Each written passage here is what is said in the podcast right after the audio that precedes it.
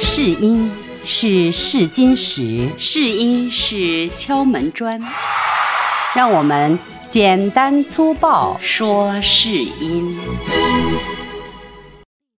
大老师，那咱们接着聊吧。好的，刚才我们说旁白啊，读的像读课文一样，有的这个朋友读角色音啊，也像跟读读旁白课文一样，一样，是吧？就像读旁白一样，而且声音没变化。呃，比方说文案里边出现四个人物，他都这么说话，这个角色音不嗯就是大老师你要求的戏精要上线吗？哎，戏精上线。还有一点是这样的，好多朋友也会出现这个问题。刚开始一句话他出来了，读着读着又回到就他变了，就原来的，回去了。回到他自己的声音上去了，所以这就完全从甲方的角度上来说，就听不出到底哪是角色，哪是旁白。哎呀，大啊老师跟你说个特别好笑的事情，嗯就是因为像这。种初学的人哈，就嗯。觉得可能一个角色他的嗯。这个角色音是通过自己的不同的位置发出来的。呃，为了能够持续的，就先把嗯。一个角色 给他录完，就是哪怕就是说旁白是嗯我，角色也嗯。是我，那我把它嗯。分开录，嗯，这种很笨的办法，可嗯。能对初学的人还真有一定的用处。是吗？嗯嗯，对啊，他那个位置，嗯他录这个角色的时候就始终不变嘛，就同一个人还要去对嗯轨，很麻烦。我曾经这么干过，一个人单播还对轨 啊，完了以后十分钟一集，恨不能的做十个小时。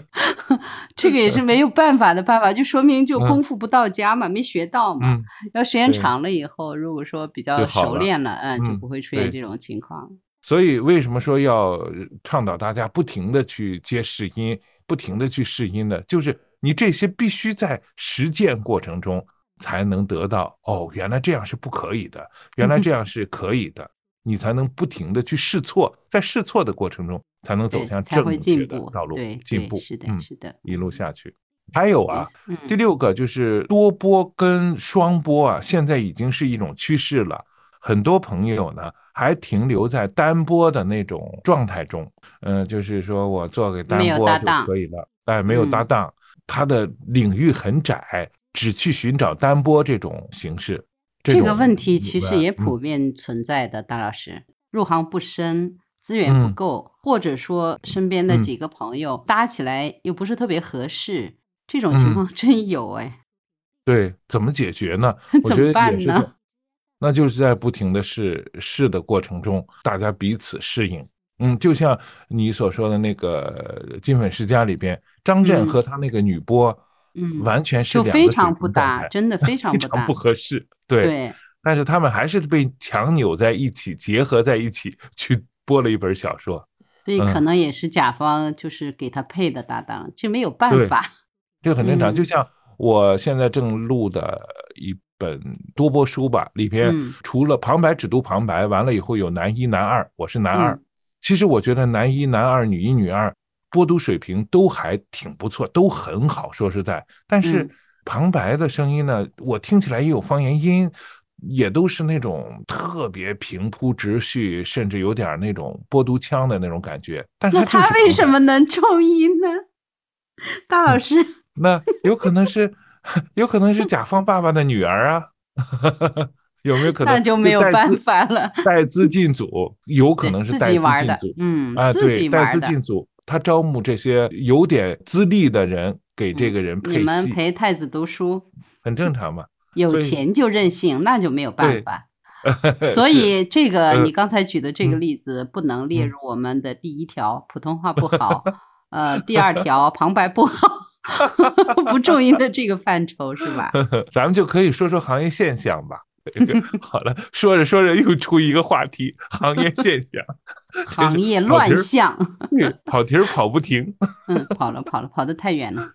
好，嗯老师你说了六条了，那第七条是什么？嗯那个第七条就是，呃，很多朋友啊对这个 AU 呃后期有些畏惧情绪，呃，嗯反正我读的挺好，我就教个干音就行了。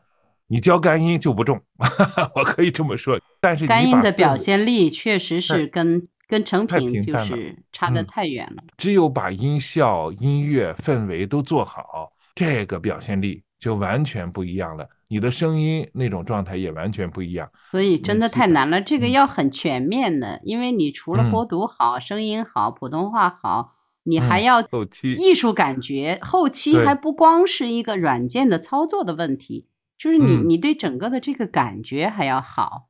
嗯，有个嗯整体的把握度。我们年轻的时候啊，哈，就一直会强调，我那入行的时候啊，就是要培养采编播一体的主持人，因为我们之前的那批主持人啊，他们是什么呢？叫光会播，见字出声，只会播读文稿，他们也不会采，也不会写，也不对呀、原来你你嗯比方说你们广播学院应嗯该是有好多不同的嗯专业，你有录音对的专门录音的专业啊，或对录音专业、播音对系、采编呃播都是不同的专业。都是分开的，出来的嗯人都是单向的。包括我们最开始在电台呃开始工作的时候，我们对嗯录音这也会分得块一点儿很清楚不了解，嗯对呀、一点儿不同的。岗位。要做个什么节目头，得求着技术部的大拿给做，他给你录音，他给你降噪，呃，他给你做音效。后来才知道这些，哦，原来是这样。我其实，在进入了有声演播这一行，我才知道的。现在你也是大拿了，好吧，我接受，我接受。你真谦虚，你真实诚。不是，我不谦虚又能怎么样呢？是的，你反谦虚又正也这把？年纪了，也不可能有什么更大的作为了。的确，感觉哈，就比方说嗯，像我在最开始学 AU 的时候，十年之前没有 AU 这个说法，AU 嗯。最早的版本叫 CE，我们那时候都是用的非常简版的 CE，在电脑上，那时候都是 Windows 系统。那时候正好我之前呃有一个小哥们儿考到北京，他就会一点点这个，他就教给我了他会的那一点点，我就嗯。从那儿开始启蒙老师，啊，启蒙老师就开始学 AU 了。后来我到电台去，他们的同事做节目，哦，我说哦，原来还加这个加那个，呃，就包括声效，我才知道，包括那种笑声啊，哈哈哈，或者是哎呦，类似那种，哦，我知道原来是这样的。其实每个人的起步都是一样的，只不过你在这里坚持了多久而已。呃，有什么感叹？我坚持不了三十年了。好的，我们说最后一个吧。最后一个其实跟第四个很相似啊。播读呃腔，还有一种呢，就是播音腔是什么呢？就跟播读新闻或者是朗诵很板正很相，似，每句话都会把头一个字或者四个字给它瞪出来，后边就正常了。就像朗诵一样，无论角色音也好，无论旁白也好，反正嗯总之一直听着在朗诵，啊情绪特别高听着在朗诵昂。我经常说这样一句话嘛，你如果读个三五十秒还可以，让你这不你说的波澜壮阔就是这种。对对，波澜壮阔，对，读个三五十秒还可以啊。你读三五分钟，你试试一直这样读，你能不能读下去？那问题是，如果有一个人他能读，那也不是不是这个潮流啊，不是甲方要的呀。对呀、所以说为什么说你觉着自己读的很嗨啊，很嗯波澜壮阔了，还是不重音？也有朋友问我说。我读的，我觉得已经很有感情了，我恨不得都要把这个什么身家性命都要豁出去去读了。为什么还不重音呢？我说那你就 是太使劲儿了，太过听的人也会要命啊，听的人也会累死，因为双方都要命。其实对听众来说，要听得很舒服，然后要对画面感呀什么，就是整个嗯人要进入，讲述但同时要很舒服。呃，嗯你的播读要像流水一样流到听众耳朵里，然后流到听众心里，而不能像钉子啊或者是对锡就是去给很愉悦的，很愉悦、很平很平缓、平淡的愉悦。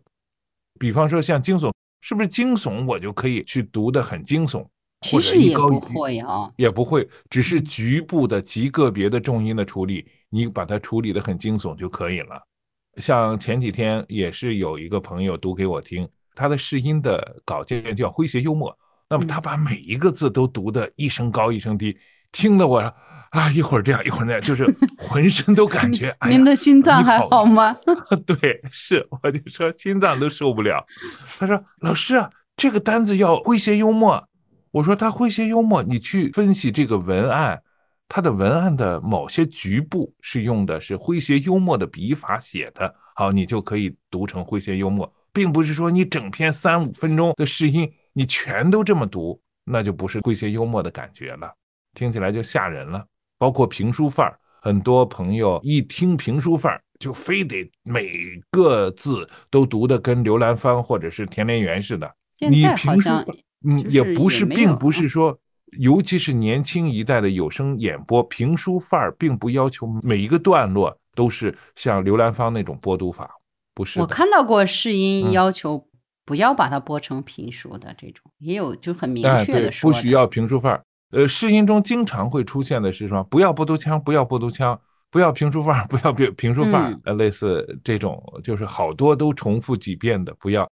最近我听过刘兰芳的一个作品，她逐渐会转向正常人说话这种状态了，哎，反而挺有意思，反而听起来就很亲切。这种老派的，就是播读者吧，他们也在往这个年轻的状态上去走。他也会跟着这个潮流，对对，去随着这个潮流去去流动。但是我们很多的朋友还觉着应该按照那个范儿去读的话，那么就太落后于时代了。好，大老师，嗯，八大原因你说完了啊？那大老师你还有什么需要补充，或者是还要强调一点什么吗？呃，这样呢，我来说两句哈。呃，你说，比方说在你的试音文件里，呃，有些错音。呃，没剪掉，有些呼吸的声音没剪掉，包括口水音没剪掉，甚至包括你的底噪处理的时候，有的地方有，有的地方没有，有的地方就是静音，类似这些细节，如果更多的注意起来的话，你的试音文件应该是 perfect 完美的。这些细节不注意，那也就是一个录了一个音而已。其实试音文件一般两三分钟，很短的，这些还是比较好处理的。是的。对于初学者来说呢，就是要细心就可以了。咱们讲的主要是一些要点，你细心把这些东西都都把它搞定了，就没有问题了。大师今天总结的 这些东西，那我们就今天先到这儿，好吧？反正我们俩也是比较随意的，想起来了再说吧。下一期没问题。嗯，好的，今天节目就到这里，听众朋友再见。